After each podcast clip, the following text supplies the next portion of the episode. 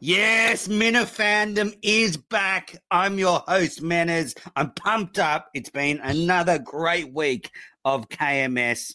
I've got a guest. He's joining me. He's the host of the Beyond Average podcast.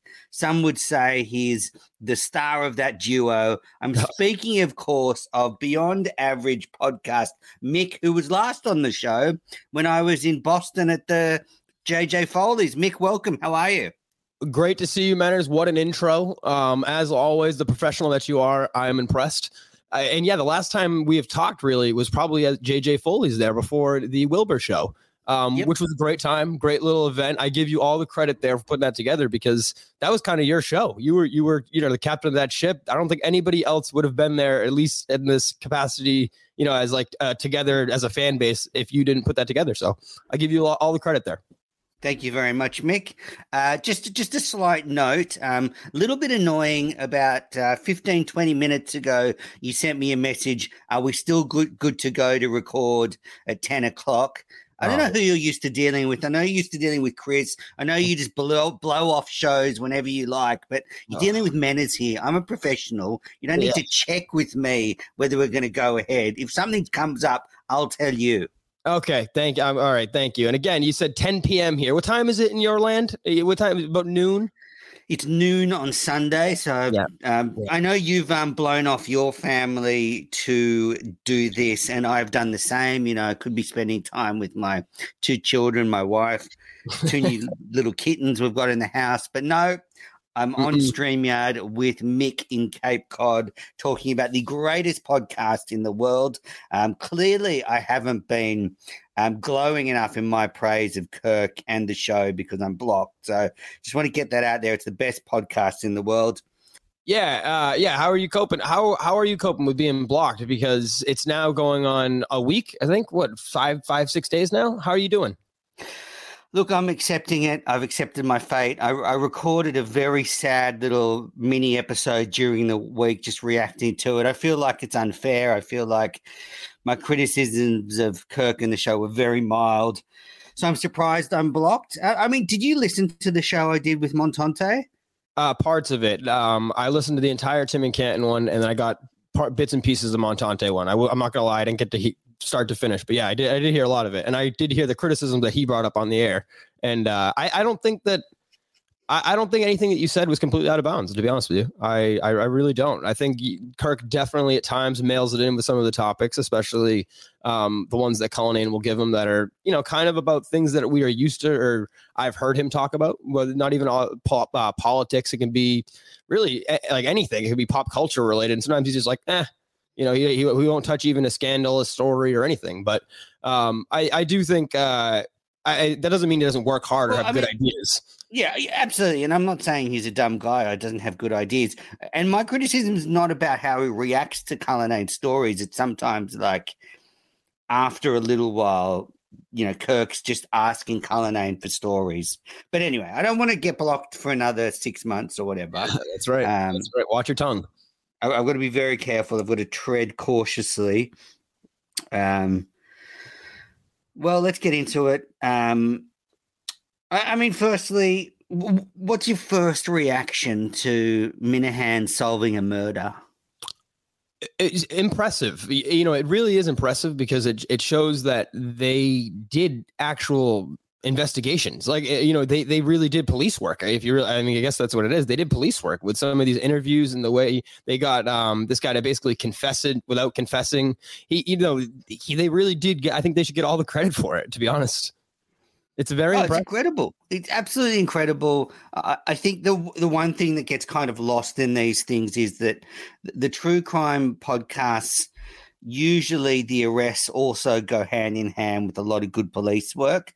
So I think you can't um, you can't discount that. Like it's not Kirk and Steve completely solving a murder, murder, but they were integral in bringing information to light that helped the police with their case. Um, and it's an incredible achievement. I'm so happy for them. Uh, I cannot believe Barstool didn't feature it more on their network. It is. I mean, if I was Kirk, I would be really pissed off about that. Yeah, there wasn't a lot of gloating. I mean, I saw Dave Portnoy put out a tweet, uh, Kirk Minihane solved a murder, what a day, or something like that. It was something along the lines of that. So there was some like uh, promotion, but there, I, I think that should have been the biggest story for like a week there. Like one of their main stars solved a murder. You know, if it was put it this way, if it was Big Cat, I feel like it would be a massive story there, just in the company, not even just like uh, around the world, just in their company in their little inner circle. I feel like that would be the biggest topic, or, you know, around. Yeah, I almost feel like the, the editors and the writers there are too dumb to handle a topic like that. Like they're so used to just fucking around. It's all jokes and Jersey Jerry shitting in his pants and who's going to win the football this weekend and all that bullshit. When they get something serious like this, where they're going to actually have to show their journalistic mettle, because it is important the way you handle covering these stories, because you are still talking about a murder. So you know, you've got to be very careful not to be seen to be sort of you know, seeking too much glory off such a sad thing. Yeah, and I think uh, that's why I was excited in the beginning when Kirk officially announced that he was doing a true crime podcast because I figured he was the type of guy that was going to do it right.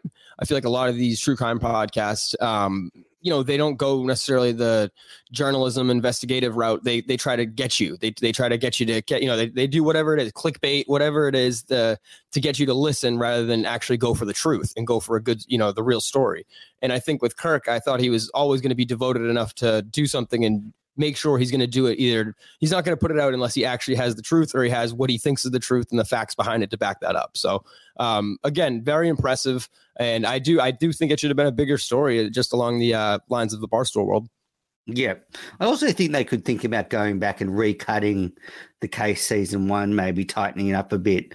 I mean now that it's probably going to get a lot more listens they could fix up. I mean you know you know, you can go back and fix episodes that maybe aren't great in down the track. So maybe they could do that. Um, this is great for Steve. You know, now, now he's going to be on the job hunt. He can certainly leverage that success with getting a job. Yeah. Do you think? Um, I know he kind of alluded to it on the show the other day, but do you think he's going to actually go forward with that? Uh, I guess Substack journalism route, where he's going to cover the media and political scandals. Like, I actually would be kind of into that. I, I, I hope he would be objective enough to you know cover it you know not just uh, his his views you know cover both both sides of the story that i would want. Um but yeah i think he would be a great person to do that yeah, I mean, I think he will go down that route. I, I, actually think he'll get a job. Like he was saying on the show that he needed a job to get a mortgage. So I think we'll see him get a job somewhere soon in conservative radio, in conservative journalism. Maybe he'll even work for the Trump uh, party. Maybe he can be one of those people handing out um, MAGA stuff at train stations, etc. Do you think? Uh, do you think that if if he was asked back, do you think he would take the job? Do you think he would take? I know Kirk said it's Dave's job. It's Dave's job. Dave's job to keep, which is fair. But do you think if something, if you know, Dave Cullinane got hit by a bus, do you think Steve would say, "Yeah, I'll, I'll produce the show"? I don't think he would. I think more where we could see Steve come back is into the case. Maybe he could executive produce the case part time. Uh, maybe it's not a full time gig, but he's running the case. Carl's running the main show, and Kirk's doing both. Something like that. I don't know if you heard some sort of snarky comments Steve made about season two of the case about Dr. Dan, kind of deriding it a bit. So, uh, yeah, I think Steve doesn't really want to play in the sandpit. I think he really wants to do something in politics or uh, something that's a bit outside this world. I think. Yeah, I, guess, I think you're right. He wants to be taken serious just in what he's doing, and I feel like that's tough to do. Is just with all the Minifans and all the hate that he's always going to get, and you know he he always he got dumped on very hard. What is your relationship with him? Like like do you guys have like uh, I know you and Cullinane go back and forth a little bit on mm. Twitter. Mm. Like did you and Steve because I I didn't really know you that well when uh, Steve was producing the show. So what was like I guess your fault? Did you guys have a fallout? Do you do you actually hate him? Like do you do you really dislike him? As Steve and I are quite close. We we contact con- correspond a lot personally. I sort of help him out um, when he's you know trying to make big decisions in his life. He sort of looks at me as a mentor. Um, right. So so we've got a quite a good relationship. No, absolutely not. There's no relationship. We very much dislike each other. Yeah. He, he's a snake. He's a snake. He's a backstabbing prick. Uh, we, all the people that hated Steve Robinson were right from the beginning. He left Kirk high and dry. He wasn't suited to the show. He's a liar. Even his appearance, and, and I've got the litany of lies written down here somewhere, but even in his appearance on um, Friday, where he was, you know, lying about Craig not thanking him for getting a job when Craig then tweeted out a message of Yeah. thanking Steve for the job. I mean, Steve is a snake. He's a prick. I don't like him. In very small doses, I can tolerate him. And I'm willing to say he's a competent producer in terms of he gets shows up, he, he got content out there. But if you listen to the main show, once Kurt, uh, once Steve lost interest in that last six months, it took a, a massive dive. So um, yeah, there's no where where the hate comes from with Steve is I can just sniff a rat, Mick. I can sniff a rat. Right. I smelt I That's smelt him out. That's the So- that's the made man in you. That's right. And you know, the the first thing I did, I think, um, the first bit of KMS content I did an Aussie Minifan show. I went at Steve because I didn't like the way he spoke to me in DMs. He's just a snide prick. Um, you know, as I've said on this show, Cullinane's a bit of a bumbling idiot, but he means well. Sure, he does what's best for him, but that's that's life. That's a, you know, you got to look after your own side of the street sometimes. Yeah. But I- I do believe he means well and there's not a bad bone in his body. Like if, if Carl forgets to put a Minifan show up, it's not because he's being a dickhead. It's because he just slipped out of his head. Yeah, I, I agree, and I think that Cullinane's mistakes are like genuine. Like, I don't think he would ever try to hurt the show, or I don't think that he would have a planned trip to go across country in an RV like Steve did, and you know, basically tell your boss like a week before. Um, Especially with that type of relationship where it's like Steve not only was the producer, um, I I, th- I know this was kind of one of his gripes that he wanted kind of more of like a partnership or that kind of what he Kirk alludes to at least. Um, I, I do think Steve was more than just like a radio producer or a podcast producer. Like he he handled the business side of the company, the Kirk Minihane brand. I would say, you know, Kirk made the decisions, yeah, but Steve negotiated stuff. He set up the live shows, did what Cullinane's doing right now. I would even say probably more uh, to some extent. Um, but yeah, I, I just feel like Ste- I'm I'm surprised. and I, I don't know. I want to see how you feel about this. Are you surprised that Kirk welcomes him back with just a smile and a hug all the time and is just basically forgiven him completely that, hey, yeah, you left me high and dry, kind of what you're saying? Or do you think he's just actually happy for the guy because, you know, he put in a lot of hard work for him and he's like, you know what, if this guy's happy, then fine. I think it's the latter. I think there's a bit of a begrudging respect Kirk has for Steve because Steve did work hard. He did go on. It sounds like to me they really bonded over the case. All those trips down south and um, going and investigating um, Kevin Mailer's activities and all that really brought them close together. So I think there is a respect there. And let's not forget, Steve didn't just walk out in the middle of a show one day and say "fuck you." Like, like Yeah. he didn't leave him really high and dry. Like he said, "I want to move on soon." Let's, you know. So I, I- think, um, you know, had Steve, you know, really fucked him over and just walked out in the middle of a show and never to be seen again, I don't think he'd be welcomed back. So I, I think there is sort of respect there, and um, they are pretty close after the case. Yeah. Okay. That's fair. I was, I was curious on that. Mm, So I thought Steve's return was very underwhelming. I didn't think it was a bad show, but I, I thought he was a bit flat. He, he he sounded like someone who'd been traveling around in a van for a year, just a bit sort of flaky, and and it wasn't entertaining. I don't know, it wasn't as entertaining or as I expected. I thought he'd come in hot with a lot to talk about, and he was just, yeah, just was underwhelming. While it wasn't terrible or anything, but it, it wasn't a great return or anything. there was the low key jabs that he throws in. You know, he he throws in the subtle stuff that he'll, you know, like you know, he he's. I, I think Steve's at his best when he's trying not too hard to be funny, and he just kind of naturally is like an idiot, or you know, is so peculiar compared to other people. He's just a very different guy.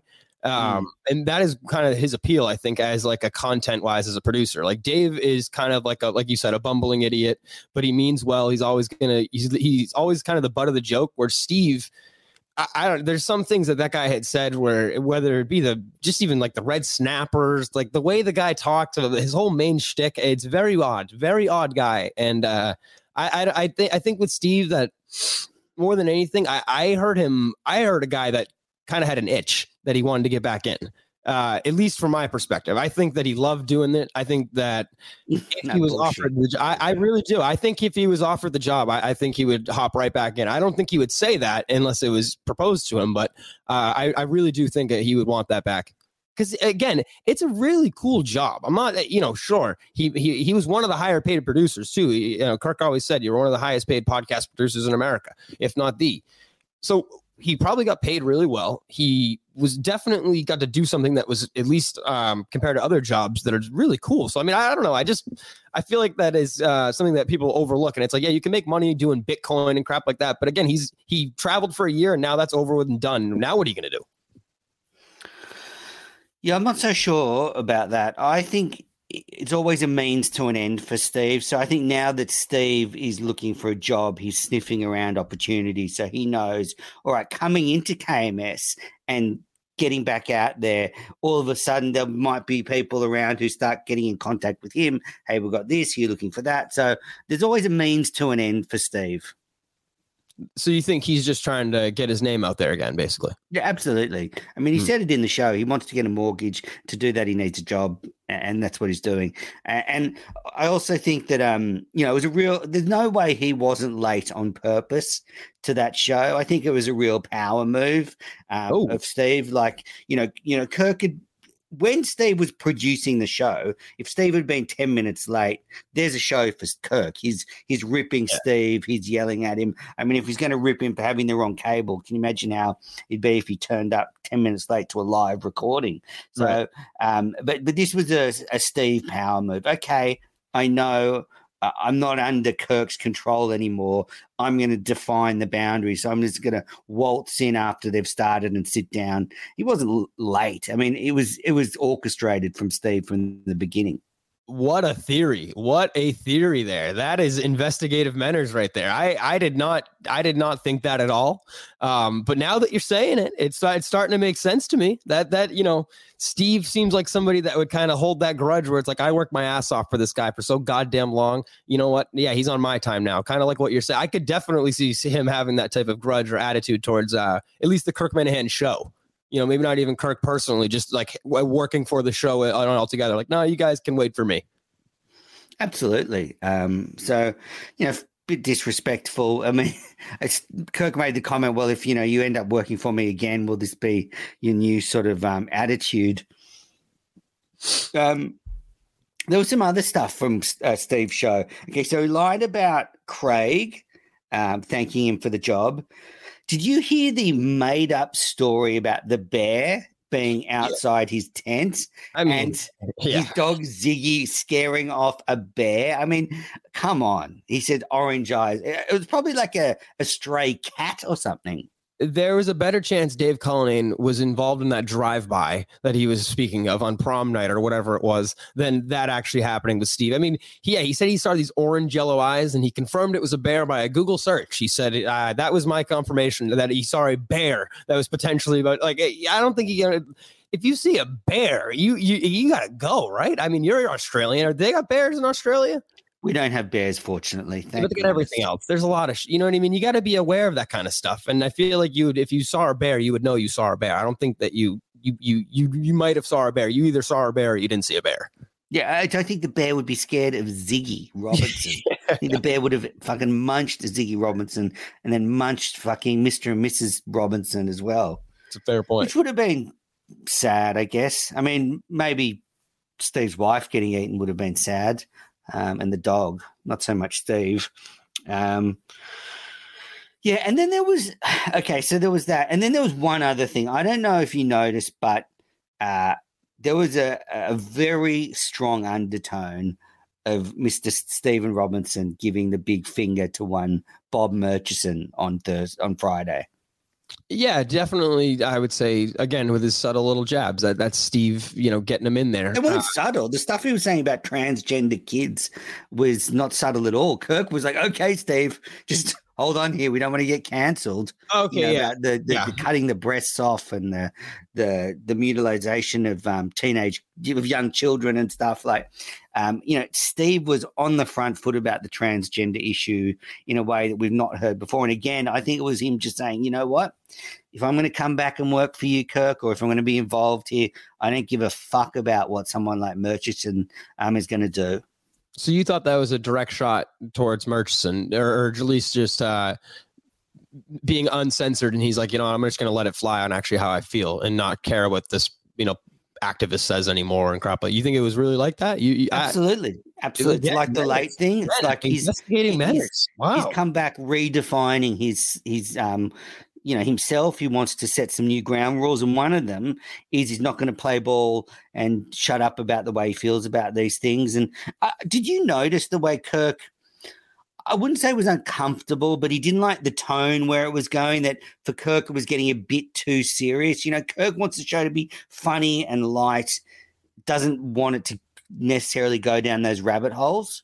Yeah, you could tell. I think uh, he transitioned where he's like, "Okay, okay, Steve." He did one of those where he's like, "All right, all right, let's let's remember what we're doing here." Like I think, or he said something along the lines. He he definitely put it to a pause and uh, tried to lighten the mood because I, I do think it was going down uh, uh, Steve get his takes on America the last year. I'm gonna I'm gonna let him fly right now because I finally have a platform. That's kind of what it felt like for a minute there.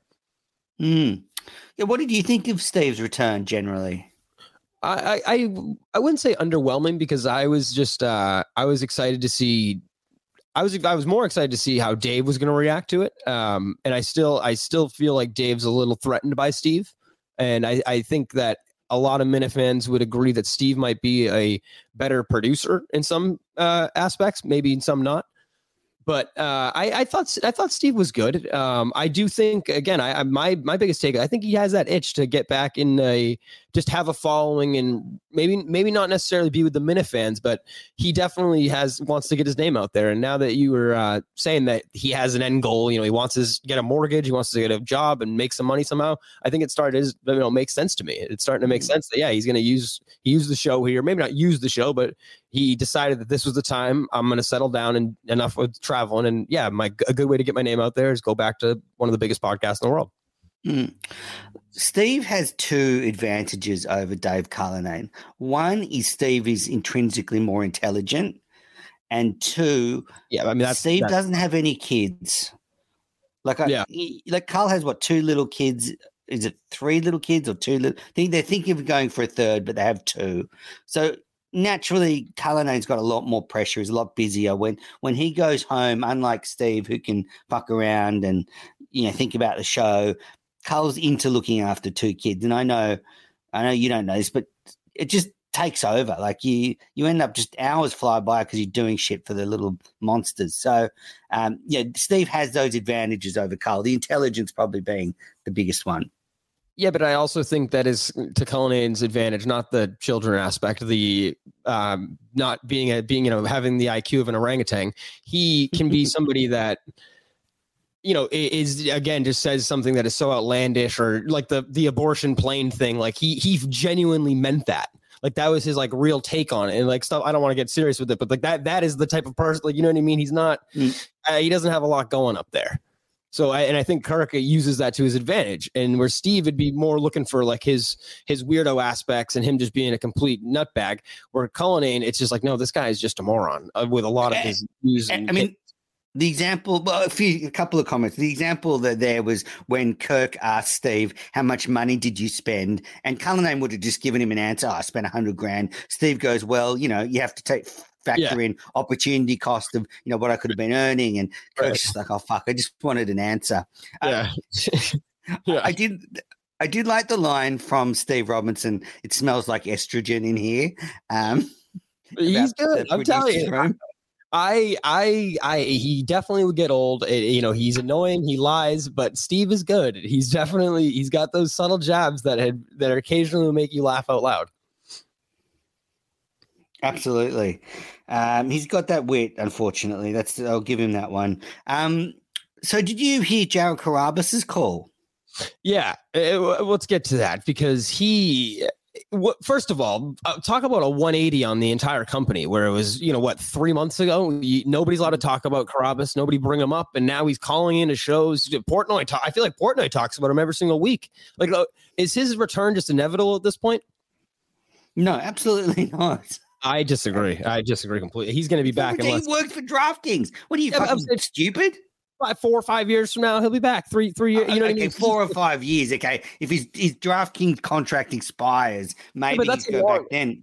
Yeah, but do you remember? If you remember, his breakup was a little contentious. They didn't give him the name, you know, he he or the RSS feed for his show he, he you know I feel like he, he at least expected that, and then it was you're not allowed to do any content, nobody talk about this guy, and now all of a sudden he's welcome on every show. It's just very surprising. He's not welcome on every show. Kirk, I don't know. still status quo. Kirk's not allowed to go on Jared's show. Jared's not go, allowed to go on his show, and they just got him to call up. Uh, I, I thought it was funny. I was listening to it. I was sort of half to. I was in the middle of something, and I didn't realize who it was till about halfway through. Um, yeah, yeah. I mean, I, I wonder if, in the back channels, you know, Kirk might get a message. Hey, that's fine. Whatever he called up, but let's not do this again uh, because it is a you know direct competitor. Yeah, uh, yeah, and I think the old Kirk um, or at least the one that it was not so friendly with Barstool, would bring that right onto the show, or at least you'd mm. hope, right? As a fan, you hope that email's getting read, or whoever messaged Dave. I mean, you know, I hope it. Would, maybe somebody sent Dave Cullinane the email, said, "Hey, just so you guys know this, that that I hope that email gets read on the air, and I hope someone gets torched for it. You know, that that's what you'd hope as a fan." Mm. It was quite a funny call the way they were talking about like the, the throwing out the pitch and how that got more attention than Kirk solving a murder and how, you know, Barstool people are obsessed with, you know, their rankings within the Barstool world. You know, it was quite a funny conversation. Uh, you know, Carrabis is an asshole. I'm glad he's been banished. Um, he, listen, he was he was being an asshole, but he that's some fair points there. He he did have some fair points where his first pitch was definitely bigger than anything that uh, I saw for the murder. Or and, and and he's definitely right about it. the people at Barstool. The people at Barstool, that's all it is now. That is the entire company. Look at Klemmer. Look at it's what can I do for myself and make Dave Portnoy or Big Cat or one of the high ranking people that like me. And that's all it is. I feel like that's what all these people do. Whether it's a game show, whether it's OnlyFans, it's it's very you know. And I'm I'm a huge fan of Barstool. I don't don't please don't think I'm not. I just feel like a lot of the new hires that is pretty much what it is, and I feel like a lot of people can just read through that, like where uh, I, nobody sets themselves up to be different or um, be unique in any way. I feel like it's how can I jump on to somebody with a big name and be a sidekick and grow from there, and you know take their following with me. Yeah, do what Chris Klemmer's doing or something, for example. Yeah, sorry, that was a little rant. Sorry. No, no, it was a good one. I like it. All right, so um, so you and I were both accused of reacting badly to Steve Snell's appearance on the main show. Yeah, KMS Reloaded guy. Um, you put out a pretty pathetic video. I put out a video that I thought was better, uh, and, and my my reaction was more around the blocking than Steve Snell's appearance on the main show. I mean, what annoyed me more than anything was Kirk pretending that Snell was okay on the main show. Um, but yeah, well, take us into the mind of Mick. Okay, so I'm listening live, um, and I, you know, I usually will tweet when I'm listening live, whether something they're talking about, whether it's something, anything. You know, I just kind of like to get my opinion out there, and usually a lot, a lot of other Minifans who I follow, like Montante or somebody's listening, or yourself, or whatever. Um, mm. So I just tweeted, I think something along the lines of like, "Who the hell is this guy?" or "What what what's going on here with this guest?" Like I didn't know exactly who it was. I think I jumped in about ten minutes late on the show, and I was like, "What what are we doing here?" And all I said was, I you know, I think I just said this guy is not for me. Seems like a nice guy, not for me. I think my tweet was and that was really it. I, I, I mean, I didn't have some strong reaction to the guy. I didn't say he sucked or anything. I think he does. I think he definitely was terrible on the show. Uh, I thought everything he was doing felt forced. Uh, I felt like he was just going for a laugh and everything, every single way. And, and no matter what it was, what, what any topic, he just wanted to appeal Kirk is what it felt like. Where it's like, oh man, I, give your opinion on something. You know, like have have an actual take. I felt like. And I feel like with him. I don't know. I, I, with that guy, th- there's just something off with that guy. I, I, have a good radar with these type of things. I sniffed out Klemmer from the very beginning. I was one of the people saying, I don't know about this guy on the show. I, I, I thought, and I didn't like Klemmer on the show. You did. Um, yep. But I also didn't like Klemmer just as a person. I thought from the very beginning, my biggest issue is the way he treated Justin on that one time. I'm like, anybody who's going to talk to somebody like that has bigger issues in their life. I feel like this guy might have something else going on, and I feel like he, I feel like Kirk and Dave he's are a fucking nutcase, Mick. Like, yeah, but not, he's not a bad guy, but like, I feel like sorry. he's dangerous, though. He's dangerous for the show. He's dangerous. I mean, I'm worried that Kirk's going to get murdered. Yeah, uh, physically. I put out my theory that the last KMS show will be, you know, Snell murdering everybody in studio and him just recording it an hour and a half solo and putting it to air. I mean, let me just rephrase this because I think in the KMS world we do have to take into account people's mental health, and I guess I'm I'm concerned about Steve's mental health, Steve Snell's mental health, and I just want to make that clear that you know we'll be joking around and stuff, but but I hope you know he gets the treatment he needs because he's a whack job. Yes, and I, I don't think anybody actually wishes anything bad happens to the guy, but I'm going to judge him on being a character in the KMS world until I know otherwise. Until you know, mm. until you know what I mean. So from what I what I'm gathering with this guy, it feels like you reached out to Dave Cullinane for help, or was it you know he, or, you know what I mean? Like I, I just this whole thing feels like a uh, maybe a play, maybe some sort of way to get your name involved with the world, and you know it doesn't seem like he's very involved with a lot of the things in the show where he was making references from a long time ago. Uh, I don't know. You know, I'm not. I'm not accusing him of not being a Minifan or not listening to the show, but I just don't. it's just he just seems something's off with him. Something's just off with that guy. I know he lives with his parents and he had the bad breakup, and you know, fine, whatever. Who knows? Have you seen his show though? Yeah, and again, it, people are all impressed with it, and people love it. You know, Kirk's got batting his eyelashes at it because he's got a 4K camera and it's he's in the woods. Yeah, it's a little weird. He said, it, "I just don't really know what the guy's angle is. Like, I, I, I just don't know what he wants. Does he want Justin's job? Does he want to be uh, in the in the chair that Mike's in? Like, what what's his angle? He wants a job. I mean, he, he shows no good, but." Uh, uh it's actually better when you don't watch the video, when you just listen to it, because you don't see all the jump cuts. But um, how Kirk could be considering like giving him a job is just incredible. Like that's what I don't understand. That's what was making me so frustrated. I know it was part of the show, and you know some of it's a bit, but say for example, you you know, who, who's you know done shows on the network, who lives near Boston, who's who's very competent with doing things like making clips and making content. You're a genuine Minifan. You you go to live shows. People like you, and you know why isn't Kirk, you know, looking at you as someone to work there? And this fucking, you know, freak comes along out of nowhere and he sort of rolls out the red carpet and brings him in and you know starts to bat his eyelids at him. I think pretty quickly Kirk sort of knew after that show that he should back off a bit, but still, it it, it blew my mind. Yeah, and I think to your initial question, why not some somebody like myself? I, I do I do feel like um, he has trust issues with younger people. I think working for him. I, I, I think with the way that Justin fell out, I think that you know I remember one of his biggest things was these guys when, when Justin was going through the thing and with Harrison as well. Um, it was these goddamn fucking millennials. It was, you know, it was that sort of take where it's like, I feel like, you know, I, I don't know what this guy, how old, I don't even know. How old did he say? He was late 30s, right? Yeah. Yeah. So, I mean, he's, you know, I feel like, I guess in Kirk's eyes, it's a little more professional. Um, but there's nothing professional about the guy. He's, he's a complete lunatic. And I, you know, I, I, I do think that, Kirk probably realized after about an hour in that okay, this guy is more than just like I. I feel like people can go on the show and be bad on the show, but also be in on it. Where I feel like this guy was just me, me, me the entire time, and I don't think that was a bit at all. I think that was his actual like how he is. Yeah, he's definitely not all there. I, how how are you feeling towards Kirk at the moment?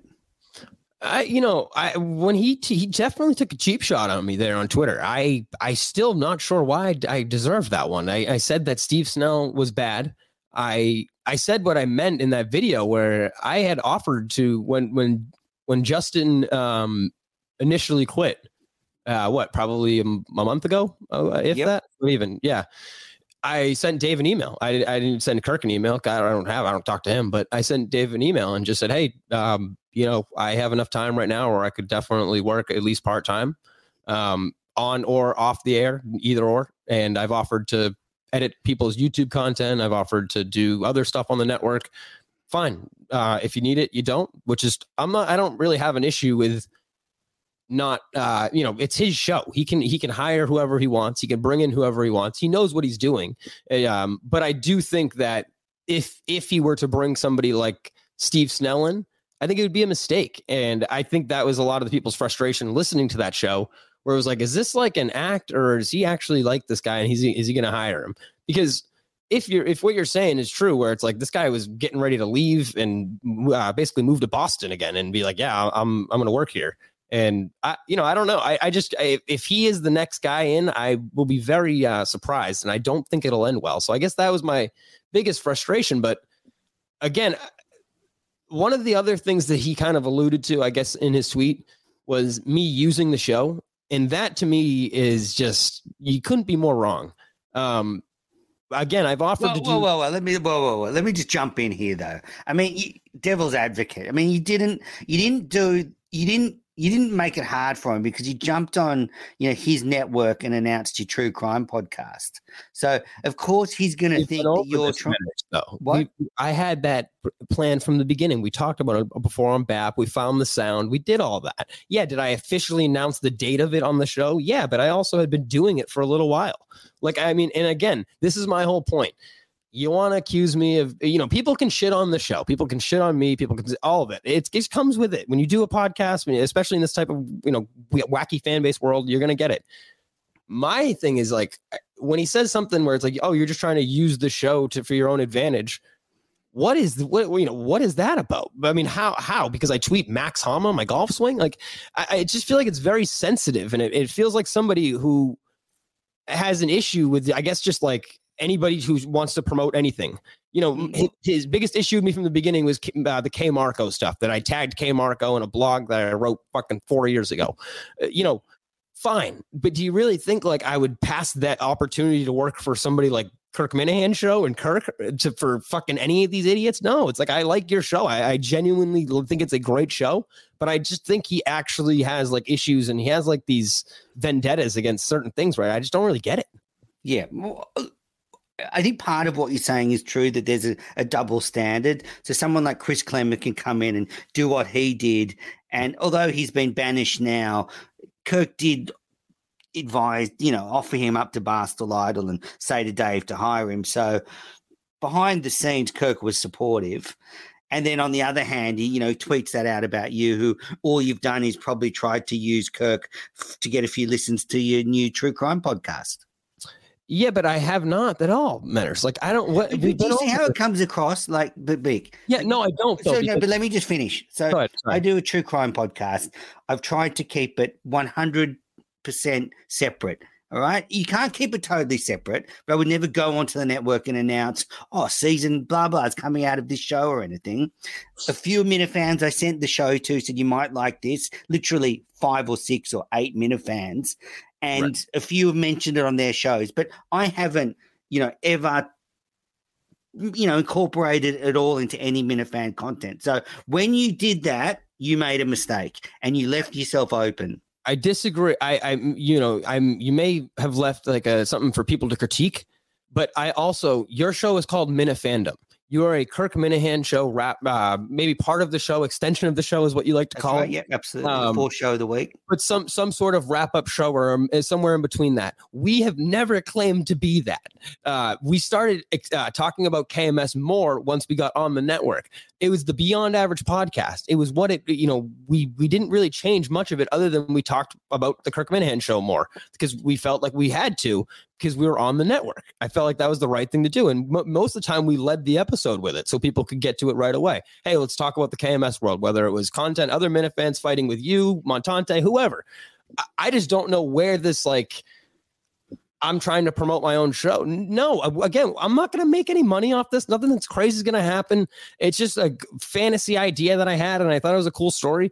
Maybe it's good, maybe it's not. But like, I that doesn't mean I don't actually care about the Kirk Minihane show and just Minifans as a whole. And, you know, actually, I guess more than anything, like I would never try to use the show. I guess my end goal would be working for the show. Yeah, of course I would like to work for the show. Is it some luxurious job? Is it any, are you going to get some tons of money? No.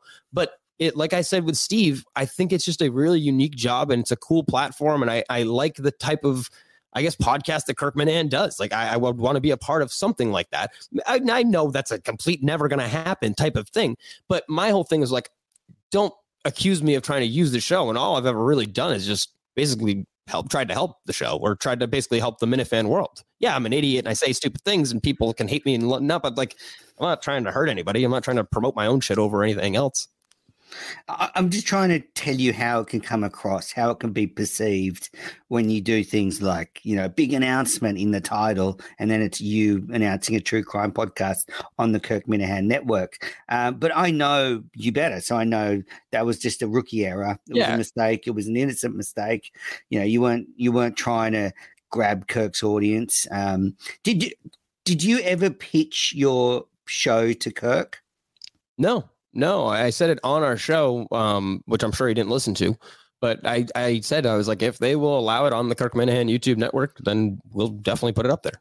You know, Mm. I would. Don't, don't you think you should have though? Like, if you really want to work for the show, don't you think you could have like said to Dave, I'm nervous "Hey, how good it's going to be. Honestly, I don't. I don't know how good it's going to be. Like this is a kind of a blind stab in the dark for me. Um, I, I don't. I'm not it's- it's a exactly sure. blind stab in the dark. I think. Yeah, you know what I mean. Yeah, you know, I'm an idiot, but yeah, it, it's just like a, it's something completely new for me, and the podcasting in general is completely new for me. I've only been doing it for like a year and a half, uh, two years, whatever. Yeah, yeah. But I just uh, with this this kind of thing, like I, I didn't want to, I didn't want to hack it up. That's why Mm. I, I I said it was going to be a while. That's why I'm taking my time with it. That's why I, you know what I mean. I but I still don't know how good it's going to be, and I wouldn't be like, hey, hire me because of this, because I don't know if the, this is that good yet. You know what I mean? I, I more mean like you know, th- put it a, put it to him as something he might want to work on with you, or might want to be part of the case or something. Um, Yeah. I just would think about it. Got any other gripes with Kirk? Yeah, I, I just you know I, I feel like that it was I was I was actually I was stunned by that. I know it was probably tongue in cheek, but I also feel like that he probably doesn't actually feel that way about me, or at least from what he knows about me. He probably just thinks I'm somebody trying to use his show, and that to me is kind of disappointing. I'm like, no, I I really I would hope that you would not know like, and that's where Dave, where it's like. I I feel like we're Dave Cullinane. Um, you know, when he talked about it, I guess uh, on the show the other day, Dave did his little weasel laugh where he said one of the guys from the YouTube channel did the video and Dave did his. It's like, well, listen, th- at some point, Dave Cullinane, you could step up and say, whoa, that guy has also offered to edit people's shit for free. He's awful. Anytime you need help with anything, please. Uh, you know what I mean? So it's just, I, I don't know. I, I don't like, I just don't like being accused of trying to use the Kirk Minihane world for my own advantage. That that bugs me, and it, I, that's bugged me from the start with you. That's very, that's something that actually bugs me because I've tried to rekindle our relationship with the Minifans. I've tried to be supportive. I've tried to go on other people's shows. I've tried to you know listen to other people's shows, retweeting all that. Like I, I you know I want to I, I just like the, this world, and I do. Do I want to get paid? Do I want to become the next fucking Joe Rogan? Yeah, of course, just like anybody. But like I, I'm not. I'm not going to go out of my way to just have this elaborate plan to use the Kirk Minihane world to get to Dave Portnoy and go to Miami like you know, Chris Klemmer. No, that's not me. I mean, you would go to Miami asked, of course. So Most would you. So would you? I wouldn't. I wouldn't. Oh, I wouldn't. get out of here. You, your whole family would be on the next flight. The, the Menace family to That's Miami. That's right. Yeah, me, Clement, Nadeau, and uh, Portnoy. I don't look good in swimmers, as you can imagine. Yeah. Um, I, I, one thing I do think does um, affect Kirk is his very poor knowledge of technical stuff around production. So, you know, Carl really wants someone who can actually, you know, work with programs that makes video and audio and and stuff and do it well. Whereas Kirk doesn't understand that you need some experience in that. You can't just say, here's Adobe Premiere Pro, make me videos. It's not quite that easy. Right. And and the whole YouTube thing I feel like is is another part of this where it's like we're going to go live on YouTube. I feel like they're trying to build towards what the Yak has done and other um successful I guess YouTube podcasts and because they go live every you know that that's was the formula for the Yak forever. Go live every day on YouTube, try to get the fan base interactive and keep growing it, growing it, growing it. I, I don't my whole thing is is like with Kirk he's done a complete flip-flop where it's like for a while he didn't care about promotion.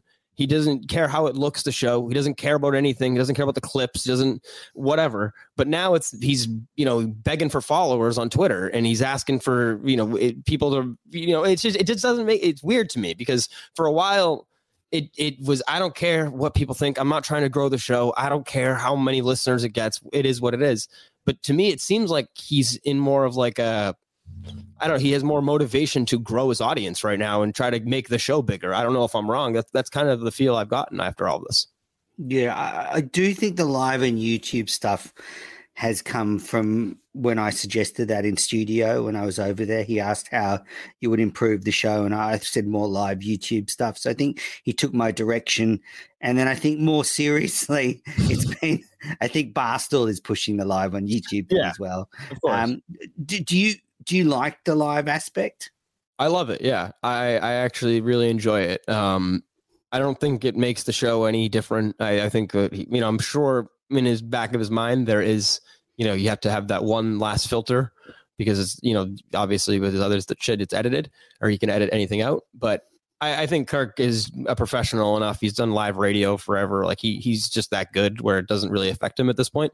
And I like that people can call in and can tweet. You know, live live tweeting the show is I guess more of the I guess the fun aspect for me. The comments and the are kind of boring to me. I don't, I you know, a lot of the comments are just spamming people or people trying to get their opinion out what they like or hate somebody.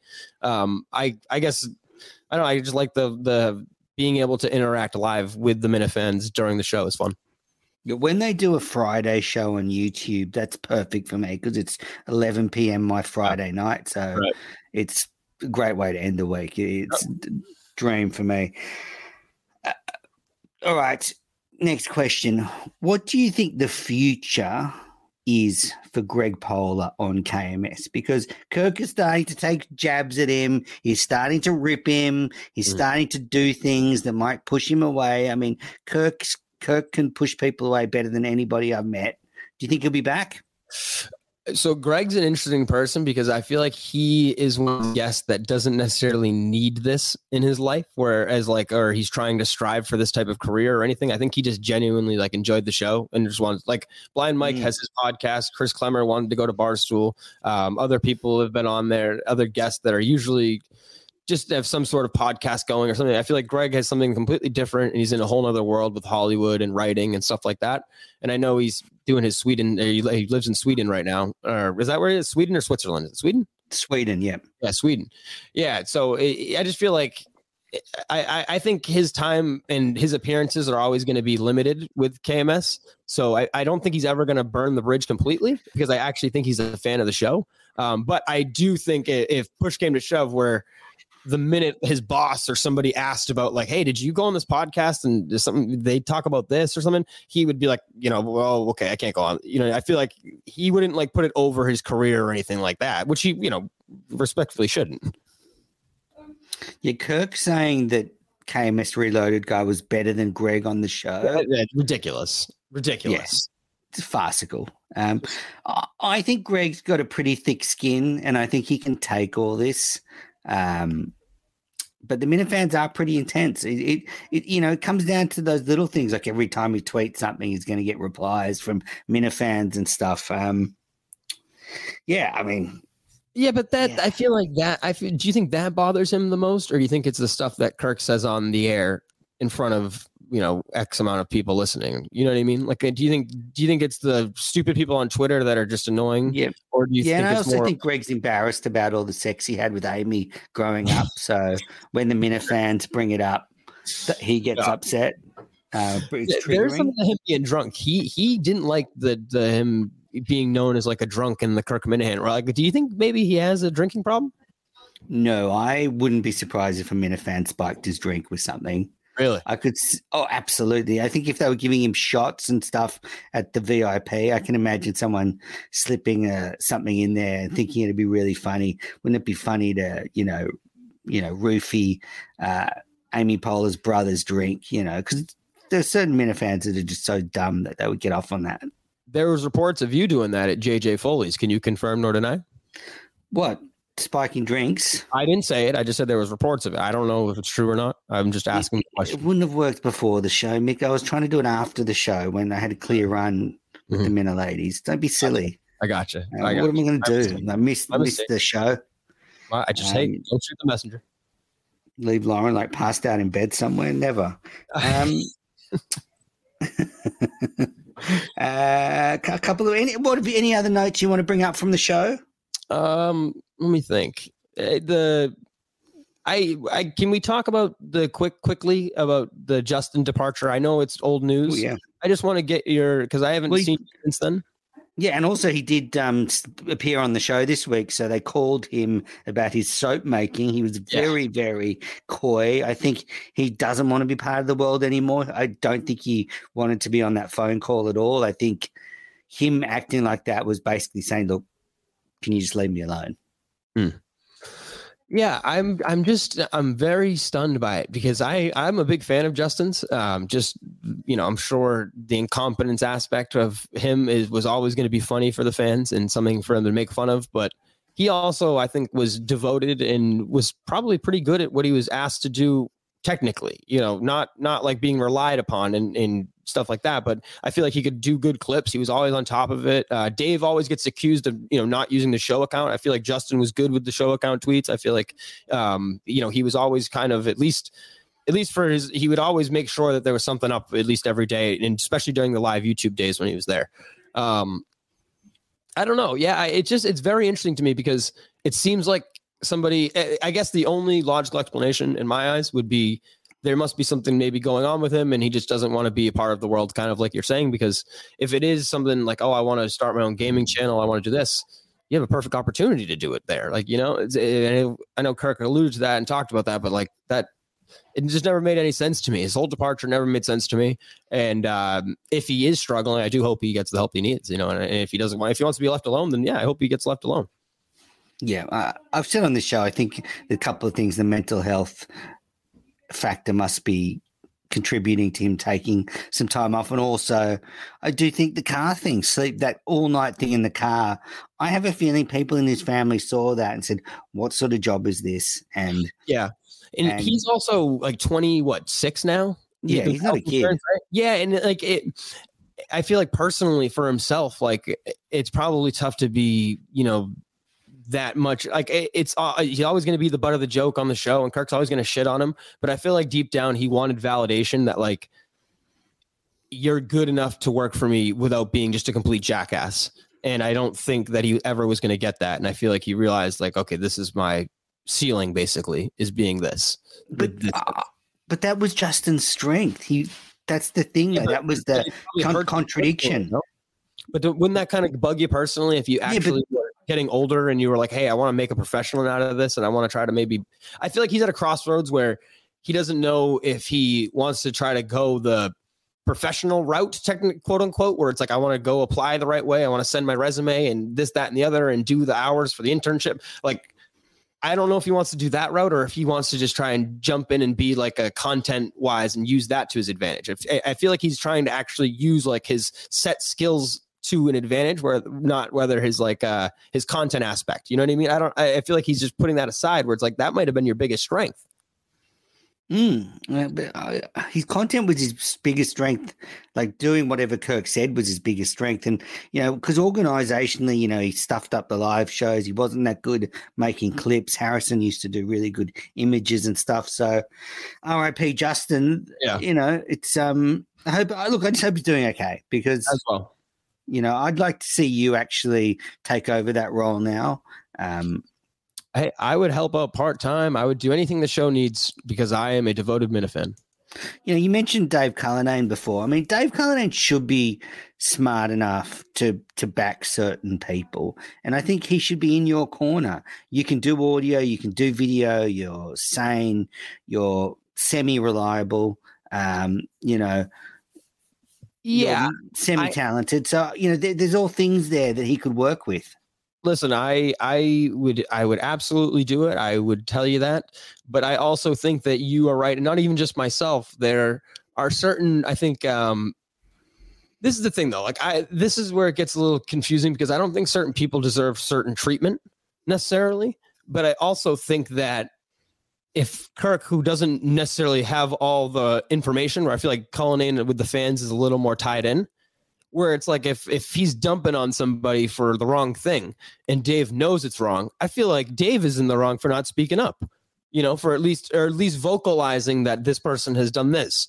You know, I mean, it's nowhere that, near as bad as when Steve was there. Steve well, yeah, was way was, worse at that. Steve would always twist that. You're lucky. It would be way worse um, yeah. if Steve was there. But you're right Um, maybe after this podcast, I hope Dave listens and he goes into to bat for you, so to speak. And you know, I think that they really need someone in there to help out and to add to it. So Mick to KMS, Mick Hey. to KMS. Start the hashtag here on Minifandom. Mick to KMS.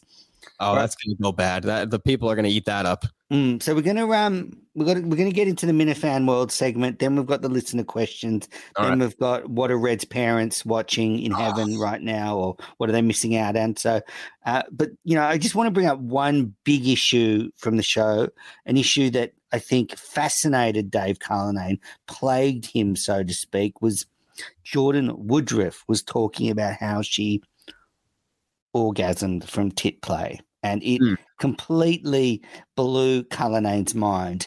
Do you think Jordan could have happened or is she making it up? it could have happened. Um, that doesn't mean she's not making it up because I, I feel like uh, I feel I feel like a lot of that's a new thing for these girls. There's a lot of there's a lot of stuff that necessarily wouldn't be traditional, and I feel like that's what Dave is. He's a very traditional person. He seems like a missionary guy. Um, Mm. You know, it's uh, and just the way he's he, Dave's afraid to say that he would sleep with somebody on the show. He just says it like a joke. You know, he, he's like, no, I wouldn't do that. And Yeah, it's like, his- his- I think his wife listens to the show. Okay, but does anybody actually think? You know what I mean? He was like, "I wouldn't sleep with." Cu-" I mean, for, for the you know what I mean? He would he would try to clarify it. But Dave, everybody knows you wouldn't. It's just a joke. Oh, you know? I get where Dave's coming from. If I if my wife listened to the show and I was traveling away to South, you know, where wherever uh, Virginia to spend a couple of nights promoting where Cupcake is going to be, I would be very careful about what jokes I was making. Minutes. Do you think Dave's wife is worried about Dave sleeping with other women?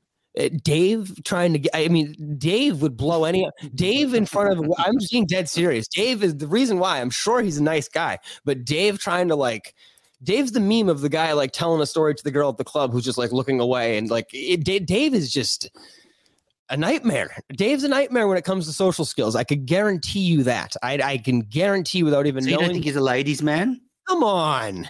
As much as Ooh. the KMS Reloaded guy is. Come on. Are you out of this Wow. Yeah, no, no, no, no. Dave claiming he's a solid nine, too. I mean, I, I, we're being objective. When I saw him at the Wilbur, which was a big night for him, he was dressed up. I would say his outfit was good. They looked good. The Milton's outfit was great.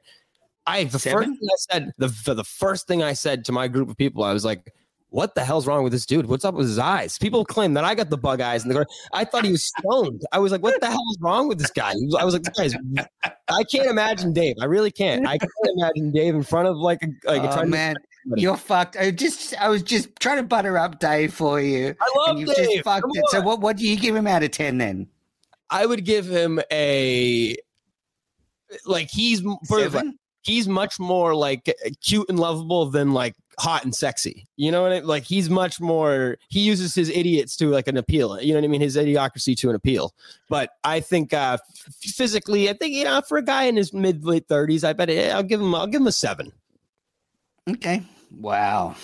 He might he's going to hate that. I mean, he's he's going to eat that up, but Yeah, and I'm on Team Jordan for this. It could have happened, but I, I, I think she probably made it up, like everything else she made up. And isn't I hope Cullinane does a full investigation into Kelly Keegs and how she became well known and debunks that whole myth. that will be impressive. That'll be more impressive than solving the murder. Uh, him finding out whether Kelly Keegs was on that flight or not, or whether that breakup was real. Hmm. All right, let's get on to the Minifan World segment where we talk about all the shows surrounding Oh. KMS. Uh, give us an update. What's happening with Beyond Average podcast? you know, it's um, I got a lot of stuff going on just in my own life, and I don't want to make this too personal, but um, just about a lot of stuff going on. Oh, Um, what's wrong? What's wrong? Do you have, uh, do you have a girlfriend well, that too. I also or boyfriend? that either or. Nothing's wrong with that. Nothing. Exactly. Nothing wrong with that. Um, but that that and also have had like Christian. Christian was sick for a while. I I got sick. I hope, Um, I hope he's really sick. Is it terminal? yes, it is. It is indeed. Um, a lot of weddings, is he going chemo and it's going chemo now? Yeah, no, he's he's at a wedding right now. AIDS? This is speaking of it. We also uh, we have separate. We have completely opposite schedules. It's just tough right now. And also, I needed a break from it. I'll give you that right now. I just kind of needed a break from it. I I was over the winter. I really felt like I hit hard and trying to balance stuff with other things. I was like, you know what? rather than rather than tell people I'm going to do it every single week, I'm just going to do it when I can do it until I have a little more time on my hands. Until I'm done with this Vegas, Vegas project. Until you know I'm done with all these weddings and this traveling. I've literally had wedding, bachelor party for the last like six weeks. You know, back by it's just like tough. I don't know. I've done a lot of shit. So is Mm. Christian. So I don't know. No excuses. I definitely have had the time if I wanted to do it. Um, just you know, have uh, felt more unmotivated and really haven't felt like I could produce. Yeah. something. Funny.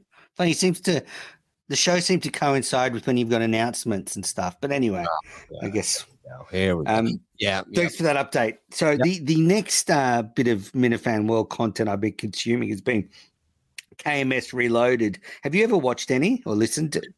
Uh, not. I've never listened start to finish, but I've listened to bits and pieces of every single one. And usually, right when it gets, gets on their premieres, whenever when he first puts it up, whenever I first see it, because I the first time around, it was actually like somewhat unique because I was like, "What is this guy about?" And then like listening to him say, "It's the best content ever," and it's you know, I I've more impressive than anything any Minifan's done, and all that. It's like, yeah, he sat with a camera in front of you and just kind of mumbled on about the show. Yeah, better than it used to be is way better than that. Menace Yeah, Live was way better.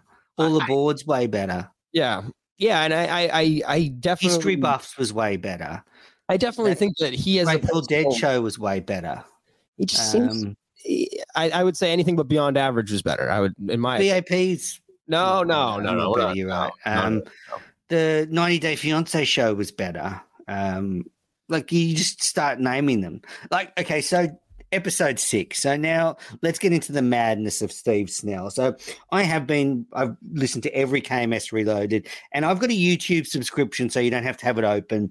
So as I've said, listening to the audio of it is actually a lot better because you don't see all the crazy jump cuts which put you off. fair. So he starts the latest show. Now, Mick, Mick, Mick, Mick, Mick, Mick. Do you? I didn't. I don't know if you would have seen this coming, but if you were doing a wrap up show for KMS and you were listening to KMS three times to get it down properly, and then you were driving three hours to film it in a wood, and you were driving back for three hours, so you know that's six hours of driving. You got to listen to the show three times, then you got to cut up the show and you know release it in 4K. Do you think that's like a viable model going forward? No, and everything he's saying, he's he's also like lying about this like 15 hour work. It probably takes 15 hours. Well, to- well, well, but, Oh, sorry, wait, wait, Mick. In the, in the latest show, Steve Snell goes, "You know what? I don't think I can keep doing it this way. I don't think I can keep spending 15 hours a day on this wrap up show. I need to restructure it." So now he's going to do it. It's going to be under 10 minutes. It's going to be filmed closer to home. I don't know if he's going to listen to KMS three times. I like to listen to each show twice every week to get him. You know, once sort of let it sink in and enjoy it. Second time, I might think about topics I want to bring up in this show. But he, I mean, that was his latest show. He's like, oh, so I have to restructure. So now we're going to get it sub 10 minute wrap up shows. I mean, pathetic. He's, unbel- you know, I'm sorry, but what a fucking pathetic loser. Six shows in and he's jumping out, he's bailing. Look at Minifandom, look at Men is Live. I've done 500 shows on this network and I'm still going. I mean, this guy is nothing. He's nothing but a little pussy, all talk, Wow. fucking load of shit. He's not talentless hack. And after six shows, he's giving up. Just another pathetic loser that tried to use Kirk to get a job. And as soon as he's turned his back on him a little bit, he's fucking running away. I mean, it's it's disgraceful. I mean, pathetic. Wow. Never has anyone burned so bright and gone away so quickly. I mean, I hope he's going to be living with his parents now until his deathbed. and you support all KMS content, all Minifan content, right? Did you support it all? You support it all. Yes, yes, I do. okay. Oh, I you know what I didn't bring up then? So okay, so what happened to the Minifan blog? So this is the other thing. Klemmer gets a job at Barstool. A We can week later, you out of nowhere start a Minifan blog. So We of course Kirk's going to think, oh, it's he's trying to get a job with Barstool. trying to no morons. Okay, again, you guys just are such morons. Uh, Kirk said, "Why doesn't anybody do a blog? Why couldn't he do that here? Why didn't he do any of these guys here?" So I said, "Let's start the Minifan blog." I feel like that would be good. Again, going back to what I just said about BAP and why that's been on a break, I just haven't felt great about like all that stuff. I haven't been good, haven't really felt great about content wise. I just kind of needed a break from it all. And that doesn't mean I haven't been tuned in. That doesn't mean I haven't been listening every day. Some with Steve Snell, you started the blog and then you took a break straight away. You did one blog and then you took a break. I also, I also, if you remember, you and Snell should start a show together. I yeah, but here's the thing: if you remember, I said I want to just write maybe once or twice a week. Uh, my goal was to get a bunch of people. You're not even doing that. I didn't say I was. every three months. I didn't say I was, you crazy person. I said that was what I wanted to do. But I also wanted other people. So I'm not just trying to solo ship this, anything. I, I'd give anybody the password. I would let anybody write on it. I'm not, I just would, my whole thing was Kirk was saying, well, why couldn't we do a blog here? Why couldn't he do that? Well, it's like, yeah, well, well let's do that. If the people who create content and want to write, I had a couple people reach out and say that they would want to write. So please don't think I'm just the only one that just is out putting ideas. People want to do it too. I mean, you started it and then you just, just gave up after one yeah, blog. I mean, you know, how hard is it to just do one a week? I mean, you know, punch something out. I struggle, I struggle with the English language matters. I've struggled, you know, I'm not a great writer. You know, I'm, I, I struggle. I struggle with it. I uh, definitely cannot do it. I've just been lazy. If you want the real answer, I've been fucking lazy. That's the real answer. So, so, so my thing is, uh, so I think that's a bad look. You know, I've got to say, just I mean, if you're thinking about your brand and your career, don't say you're going to do something and not do it. Like if you're okay, going to start a blog, yeah, then Gary actually okay, do it. Okay, yeah. I, thank you. Thanks, Gary V. Thanks, okay. but no thanks. I'll give you that. Um, right. No, no okay. thanks. I want if I want advice on opening a cafe, I'll call you. But I'm okay. sorry, but thank you. I'll, I'll stick my career, my short-lived career that it very now is plateaued completely, and I do not have a future at all. But I'm with you. I'm going to pretend like I have this elaborate plan that I'm going to take off someday. That's yeah. it. That's it bad for your brand to do something like that.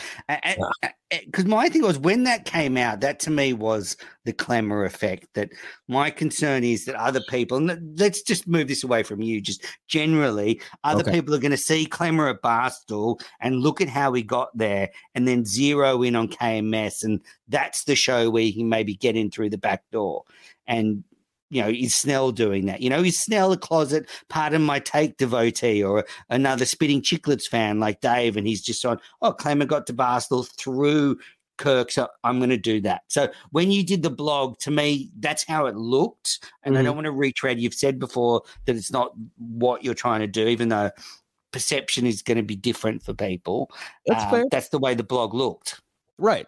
And I if I was if I thought that I could write great blogs and I thought people would like them, I would put more out, but I just don't think I'm that great at it. Mm. Also, so why did you announce it then? Because I announce everything that I do for it calls. Oh, like I my, in hope in hopes that someone would say, "Oh, I'll write more." Oh, yeah, I'll do it. And three or four different people reached out, but never really followed up. Great, well done, good work. Yeah, yeah they're you really going to give you a job. You, you know, really give you a job on the main show with that sort of attitude. Is that what you need? Do you need one every single day? Do you? I'll write every day for you. People one a week. One a week would be great. All right, fine. I would read it once a week. I would read it once a week. I'll commit to one. I'll commit to writing one blog at least a week on strictly the Kirk Minihane world and related. Yeah, it doesn't have to be long. 200 words. Uh, you know, okay, it's going to be my blog. All right, it's gonna it's gonna be my. I'm blog. trying to give you. I'm trying to help you. You need right. it. And, and then I think I actually think you were really pissed off at me when I tweeted that out. Like what? I thought you at the time when I tweeted out something about you doing a Klemmer with the blog. I noticed you were actually genuinely pissed off. Again, what is what is the common theme with all of this? My sensitivity is I don't like people thinking I'm trying to exploit this for my own benefit. I, ju- I just am not. I, I, it goes back to your original gripes with Beyond Average. Goes back to it all. I, again, is it the Klemmer effect, or is it just that I'm an idiot? Where I'm like, yeah, let's. I want to start a blog. Kirk said, why don't we have a blog? Why doesn't somebody do that? Let's do it. The, I feel like as somebody who is at least producing content on the network, yeah, it'd be a good idea. Let's do a blog it's not my blog. I'm not the only writer. It was called the Minifan blog. It wasn't Beyond Average. Failed blog. Let's yeah, failed blog. All right, hey, hey, it's it's coming back to life. It's gonna it's got a resurrection here. All right, thanks, Klemmer. I mean, Mick. Um, right, so there was um, no other Minifan World content that I can f- consume this week. Montante has been pretty quiet.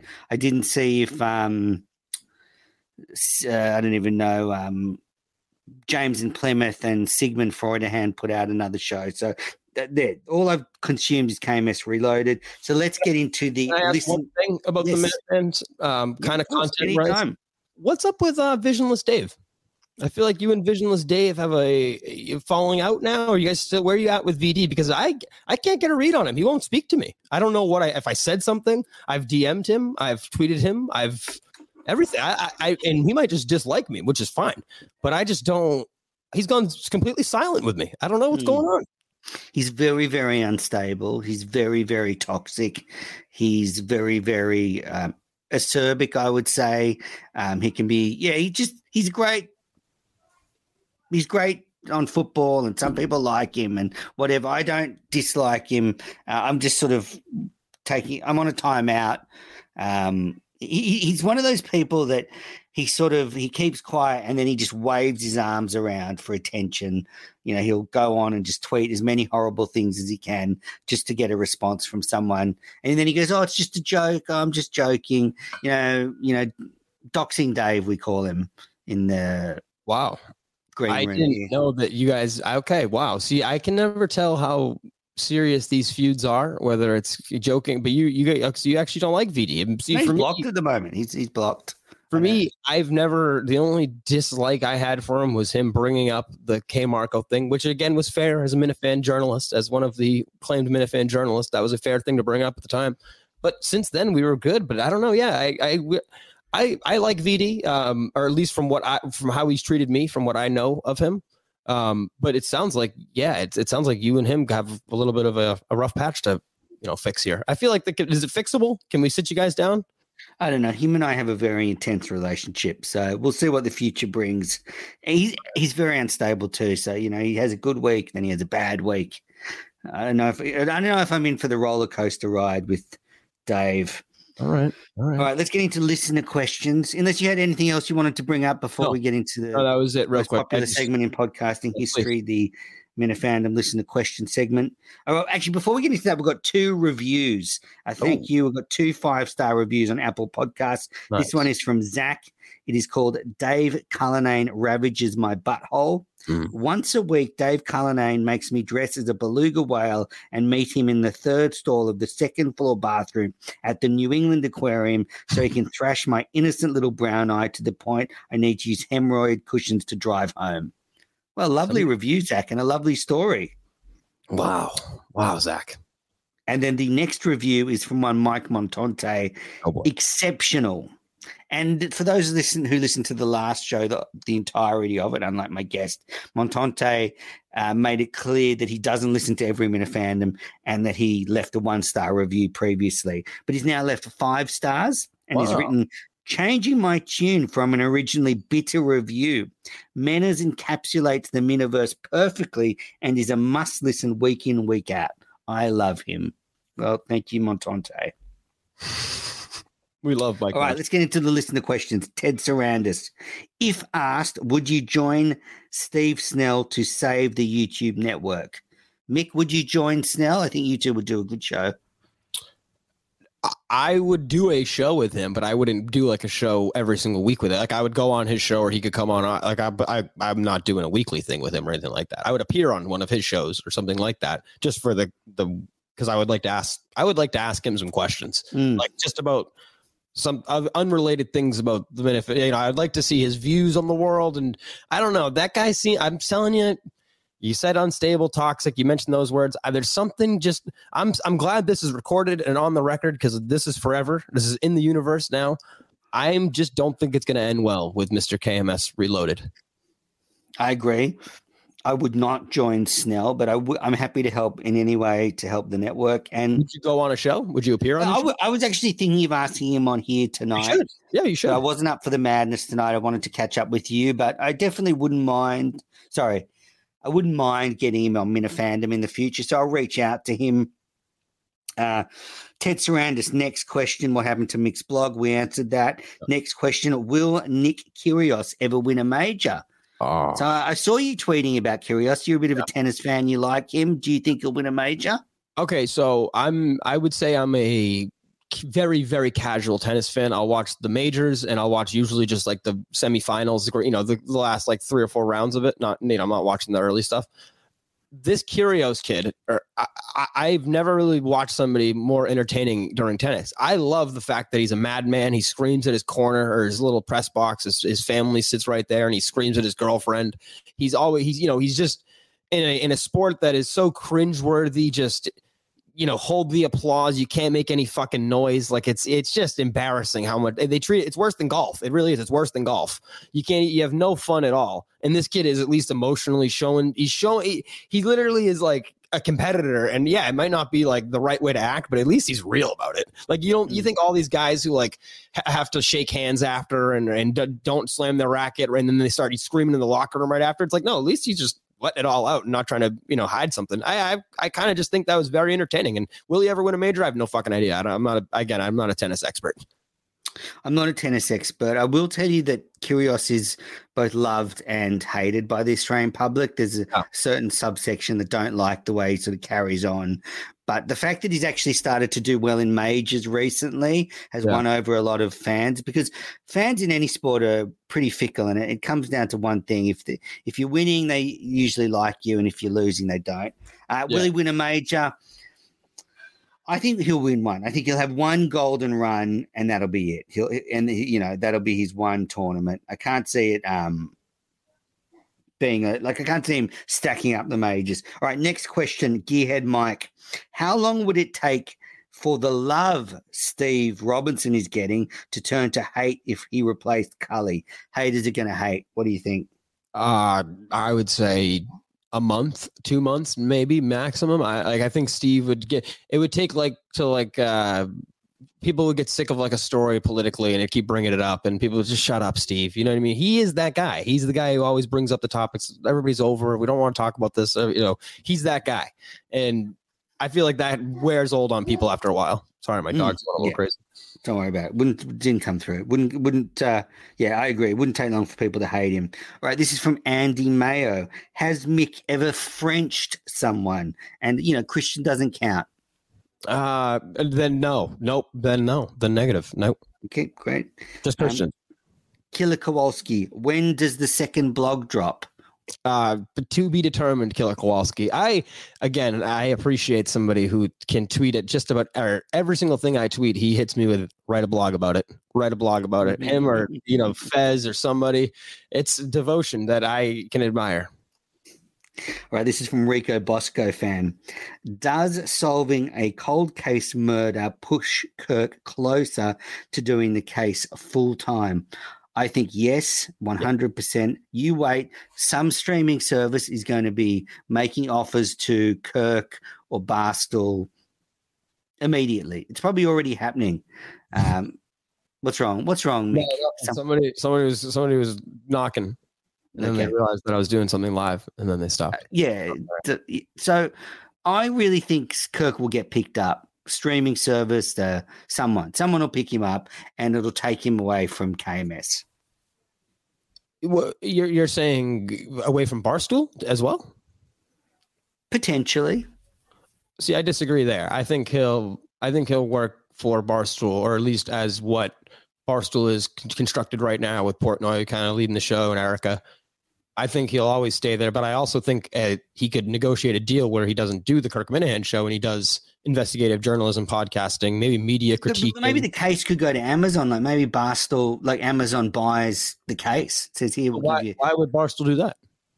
Because what if Amazon says we want Kirk, we want the case, we'll give you you know ten million bucks for it, um, or they do a revenue share agreement or something. But I just think Kirk will go to a streaming yeah. service because that true crime content is so valuable. You know, if you can produce good stuff, and Kirk's got it all, he can do the on air stuff, he can do the investigations, he's smart. He'll he'll go a long way. Are you saying he's going to get like a not like a, you get like an exclusive deal, like a Spotify exclusive deal, like a not Alex Cooper money, but I'm like, like Netflix will make a show, a TV show, the wow. case, and it's a documentary series of Kirk, you know, investigating these things. Like the whole Jennifer Fay one will be a you know a, a three part documentary. Hmm. Okay, I could, I could, I guess I could see it. I, I, I just think more than anything, I think it would have to be a big fallout for him to leave you know Barstool this point. I think There'd be lots of money. There's so much money in true crime. So much money. All right, next question. Tim in Canton. Where is the Las Vegas shooting pod? Tim's excited about it, which gets me a little nervous that he's excited for a uh, podcast about a shooting, a mass shooting. That shows a lot about Tim. Um, again, a quick fuse guy. Tim could be a suspect in that case. I'm still not ruling him out, but it's coming. Uh, September 27th, official day. Uh, I'm looking to do it, uh, the trailer probably about 10 days before. So probably about a week from tonight, I would say. I would say probably Monday, the, what would that be? Like the 19th or whatever it'll be. That's when you're going to get the trailer. And I'm traveling. So this is my, let me ask Monday, the 19th of September. Yeah. Yeah. Like a week. That's eight uh, days away. 18th, well, whatever it is. Yeah. Though that Monday. You, you must be in the throes of editing and putting this together. you, you're yelling at me for taking months off. What do you, what do you think I've been doing? I've been in the lab. I've also been golfing. But uh, here's the thing: I'm going to Vegas on September 22nd, unrelated for a bachelor party. Uh, but I also have lined up a couple things that I'm trying to talk to some people. So my thing is, should I potentially push back the release date if I get something that's worthy of it? If I can squeeze it in there, you know what I mean? Because I'm, I'm I would get it like the two or three days before it's pushed back, you know, before it's supposed to be out. So I'm going to Vegas like the same week that the podcast is supposed to be released. Kind of wasn't planned like that, but now it's happening. I would push it back definitely. See what you can do there. See what you can add to the story. There's there's no one waiting. It's not like anyone knows about the show or cares. So Right. y- you want to do the best show possible. So being in Vegas, you could add to it. So in if Yeah. releasing two weeks, what if you were to get something amazing in Vegas? So yeah, that, I guess that's the thing. I'm gonna bring my stuff to Vegas, record, and try to get something. If it works and I get something that's groundbreaking and really good, and I can use it, then I'll push it back as and put it out as soon as possible. Um, but you know, I, I also uh, I'll you know the odds of that happening, I guess, are not slim, but who knows? Who knows? I've, I've been why don't you um why don't you get me to help you? Like send it to me. I'll listen to it, give you feedback. I'm being serious. I would like that, or at least the first episode, and send you maybe the script because I'm I'm I'm writing the, the episodes out word by word Mm. and reading. You know, so I would like maybe a script. I would like I'd, I'd like people who I can trust for valid um, critique, and I know you're not going to pull your punches. So no, that, that's Um, something. I'm working on a new true crime show, which um actually sorry, I'm sorry, I don't know why I'm bringing that up here. You're not allowed to promote. Man, I'm not bringing that up here. But what I'm saying is, I'd love to listen to it and can't wait for it. Okay, I'll send it to you first. definitely. Um, send get in touch with Kirk first. See if he wants to help you out with it. Uncle Barry the Sharp. Is Montante a good addition to the Gerry Callahan show as their gambling guru? Yes. Yeah, yes, absolutely. I think Montante is one in a rare case of somebody who is authentically funny and not necessarily in on his funniness. Like he he doesn't necessarily know when he's being funny, and that's kind of the appeal to it. Like he he's genuine. He he throws his takes out there. Yeah, it's you know he definitely has said some things that might not be the the best, but uh. I, I like Montante. I think he could get hired by a content company or uh, Gerry Callahan or any show, and if he I think he could do kind of what Blind Mike's doing for somebody. Definitely could do that role for that a show or something. When I saw on Twitter the image of Gerry Callahan, Craig Acone, and Miguel Montante uh, Yes. together on a show, Yeah. you know, Kirk may have solved a murder, but bringing those three people together is his greatest achievement to date.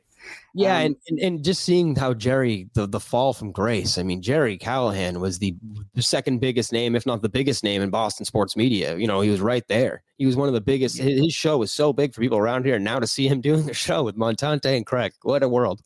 Yeah.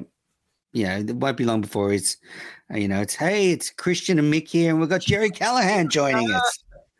Um, that's next. Shark Minahan, do you think a certain Sherborne activist would go after Greg Poehler? That you know, that's something. As Greg's a fan of the show, so I'm sure he's aware of it. I wouldn't be surprised if that's something he's considered, and maybe why he's been like, you know, I'm going to distance myself. Even maybe, maybe just it's not worth it for his appearances. Maybe he just wants to be a fan of the show. I, I, I don't know. I, I am sure it's not above. You know, I wouldn't put it past this activist, but uh, I wouldn't be surprised if Poehler knows about it and says, "Yeah, I don't want anything to do with this guy." Yeah, I'm not, I have no idea what um, uh, Murchison's doing at the moment, um, but I, I think there's a few things that could make Poehler nervous. That would be one of them, Yeah. definitely. Uh, blind Owl, for you, this is for you. Why can't Mick just do his own thing? Can he just stay in his lane? Now, I think this is because Blind Owl has a blog and he feels that you tried to steal his thunder a little bit. Uh, it's, hold on. Let me look in my DMs. Is he one of the guys that messaged me asking, saying that he would write? Yes, he is right here. Yeah. Okay. So this is the same blind owl who said, Yo, man, which website are you using? Oh, nice. I tried that. He said, Send me the stuff. I'd like to be a part. That blind owl. That's the blind owl saying I can stay in my lane. I, I don't, what lane? What lane am I in? I don't, I don't know what lane I'm not in. What have I done? I, I just don't get these people who, uh, I, is he one of the people that thinks I'm trying to use the Kirk Minihane world? I don't know. I don't know. I don't know what's up with him. I also don't know who that is. I don't really know who that is. What's the blind guy that used to do the wrap up shows with Justin? I'd have to go through. He's the- not the- actually blind. Like he, he's, Okay. I think he's got like 95% vision, but he was he at JJ Foley? the 5% to claim government stuff. Was he at the Wilbur and the pre-show and all that stuff? No, no, no, no, no. He's not a so real yeah, fan. I didn't meet. Yeah, I don't know who he is. I don't know. Sorry, man. I'll try to stay in my lane. Stay in your lane. Um, okay, this is from Men of Fandom. Kirk Club. How bad was Big Steve on the main show? Better or worse than KMS Reloaded? Hmm. Look, I, I would say Steve Snell was better. I thought the show with Snell was better because of the madness, uh, just the insanity of having Snell in there. But it's a low bar. I mean, you know, yeah, he was. We covered it at the top of the show. Steve was Steve was very underwhelming, flat. All the things I said at the top of the show. Would I rather have a crazy Minifan in over Steve? Yes, a hundred times out of a hundred. Okay, so I I I disagree there. I guess not a, a crazy Minifan.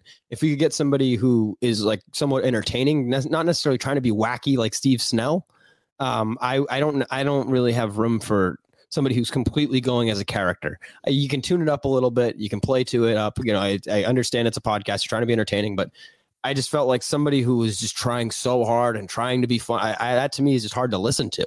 Everything he said was just like re- eye roll. That's what it was. It was like an eye roll. Like, oh, shut up, dude. Like, Second I- was terrible. Yeah, I, I just, I don't know. Yeah, and I, I, Steve Robinson. It felt like I would describe it as it, it felt like a normal Tuesday from 2019 or whatever. You know what I mean? I, it felt like there was no difference to me. There was no like, other than talking about it, the show being centered around him. But it felt like it was just the same old like Steve monotone, you know, telling his stupid little jokes and getting his shots in there. Yeah. So yeah, um, to answer your question, man of fandom, how bad was Steve Robinson? Very bad. Very, very bad. Well, that was all the listener questions, Mick. Um, let's wrap up this edition of Minifandom with Yeah. what are what are Red's parents um gonna watch in heaven? What's Mm. Charlie watching up there with them, My deceased cat? You watching anything good lately? Let me think. Uh, what did I just? I've been watching the new Thrones, the new Thrones, or whatever, Drag House of Dragon. Been watching that. Yep. I've been into it. Um, I like it. As somebody who hated the ending of Game of Thrones, I was a little skeptical of how this show is going to go. Um, but so far, I've liked it. Um, that I'm watching. I started that Hulu documentary, Dopesick, about the Oh, yep. Yeah, that that's a really good one. Uh, I've been into that. I guess those are the two that I've really been into. Yeah, Great. Well, uh, I started watching Yellowjackets this week. yeah. Fucking What's that good. about? Is that the surviving team, the the volleyball team, right, or something? Exactly. Yeah, they Yeah, crash in a forest somewhere. Yep. That's one of the most bingeable shows I've watched in a long time. I'm halfway through. I think I've watched five of the 10 episodes. I'm, I'm a bit behind on this one. It's, it's on Paramount Plus. It's been out for a while. I just got Paramount Plus. I sort of built built up a few shows I wanted to watch there. Nathan Fuse on there, Yeah. Star Trek, uh, the new Star Trek show. So Yellowjackets, one of my favorite shows this year, without a doubt. Uh, another one I'm watching is The Bear, a new show. Uh, I think it's on Hulu, maybe um, in the states, about a, a guy that goes back to run his restaurant in Chicago. Oh, okay. Fantastic show, fantastic. Um, I I don't want to. I gotta ask you this. This is, I think, I thought I saw you tweeting about this. Are you a Lord of the Rings guy? You, you're watching the new Lord of the Rings? So I've just started watching Ring of Power. I've watched the Yeah. first two episodes. I'm more a Lord of the Rings guy than I am a Game of Thrones guy. So House of Dragon, I switched off after half, the first half of the first Really? episode, and that's it. I won't go back. Um, Ring of That's it. Power, I watched the two first episodes. They were good. Um, Steve brought up the conspiracy around the, the casting of Black Hobbits um, on Friday's show, another light topic. And Hmm. Steve mm. is Steve's proposition is that that Amazon are trying to drum up a fake controversy that there's no one actually upset about the Black Hobbits. Might not be the worst theory, um, but I, I don't. I feel like a show that big and that fan, like you don't need. Does does does Lord of the whatever? I forget the name of the thing, but it's a billion dollar budget. It's it's you know it's crazy. I don't think they need that much attention. I feel like you know, I'm sure any PR is good PR. So may, maybe in theory, I guess that could be something that someone would do. But I feel like a show to that, that that's already that big with that crazy fan base, and it's so yeah, I don't think they would need to. No, but I think more the, the point is that it's probably just a couple of lunatic bloggers or yeah. writers that yeah. have started off this little bit of discussion, and maybe it's gone from there, and it hasn't actually, you know, it's not actually a big fan issue. I've I've enjoyed the Ring, Rings of Power so far. The first two episodes were good. They weren't amazing. They were good. I'll definitely keep watching. The casting was fine. I, I didn't didn't matter to like I didn't even register the, so, the changes. Um, yeah, but I, think that the gripe that some people have is that the the cast member that's black is not black in later shows in the movie. So they're saying like it's not the the fact of uh, the of who they're casting, it's the fact that it's not consistent with the, right. the other movies. So I I I would think that is a fair gripe there, uh, but I also think um, kind of like you, the only way I'm going to complain about the casting, whether if it's like a you know they casted an Asian person because they wanted to appeal or what you know whatever it is, whatever people think out there, they casted somebody of color, whatever. I only will care if it takes away from the story or if it's completely, you know, just doesn't make any sense at all. Other than that, I don't care. If it's a good actor and they're doing a good performance, I truly like, I'm not, I know that's a PC take in it, but I really like, I'm kind of like you where it's right. like, yeah, but I, but I really like unless it's gonna completely take away from the story or something. I don't care. Yeah, that this person had blonde hair. Or, you know, he's different in this show. Yeah, if it doesn't make sense in the story, then yeah, I, it's a fair gripe. But if it's a new movie or something, or if it's a new spinoff, I don't. Who gives a hell? Yep. So Ring of Power, give it a go if you like Lord of Rings. Um, right. Yeah, I'm I'm I'm curious. It, it, so the first two episodes were good, not great. I feel like it's a bit of a build up. They're sort of setting up for a. But there's a couple of really good scenes in it. So yeah, I'm there for it. So I've actually had a really good week of TV. You know, Yellowjackets, The Bear, Ring of Power, three really good new shows, and then finally something that's just instantly made me feel better, Mick, is I'm one of those office obsessives. So um, I've started rewatching The Office again. I sort of do it every year, basically. Um, and so yeah, season one of The Office, love that show. It's just you can't you can't go wrong with it. Um, I would say the early seasons more than anything are the best. I would say one through four are the the cream of the crop, in my opinion. It's funny you say that because actually, the latest season, some of it ages really well. Yeah, like some of it was a bit ahead of its time, and and some of those later seasons that didn't. When I saw them at the time when they were released, I was like, oh, that wasn't a great. As I, some of the episodes have aged really well. I don't know what that is, but yeah, yeah. I I just think the early stuff. um the crew like they went to more of like appropriate cr- like crude humor like network tv crude humor uh, in the later tv seasons i thought the early stuff when they the way they presented michael they, they almost presented him as like the the me too boss you know they, they presented him as like a creepy like guy who's going to say the like it was just a different feel of the show and like I thought it was just funnier. I thought it was funnier him be, being a little more unfiltered. Like that episode, Diversity Day. I think it's like the second or third episode. They, yeah. that's not happening in today's world. That episode's not airing or not not like that. You know, I feel yeah. like that would, I feel like that would not happen today. So I don't know. Just a lot of the humor I thought was um, a little more just, I guess, more risky, if that's the right word. And um, I don't know. I can just appreciate the way that they're going with it as somebody who can kind of get a laugh out of something without taking it serious. Yeah, it's it's hands down my favorite show. Love watching it. Um, yeah, and he's you know uh, in one of the episodes, um, Michael Scott's doing uh, Donald Trump impressions, and obviously right. it's from The Apprentice. You're fired. Yeah, whatever he's saying. Um, yeah, but he wouldn't be joking around about Donald Trump now. No. He'd get cancelled. Yeah. All right, Mick. Well, um, I guess that's it. We've we've right. smashed through um, uh, Minifandom. For those wondering what happened to TCB taking care of business, I've axed um, TCB out of respect to Kirk. Um, because that was a tribute to the New Hampshire cast and Klemmer was a part of it. Um, I've axed TCB. I think I'm going to replace it with sort of the Metaverse update or something like what's Hmm. happening in the Metaverse rather than Ooh, the I like that. Metaverse. Um, but happy to take suggestions from the listeners.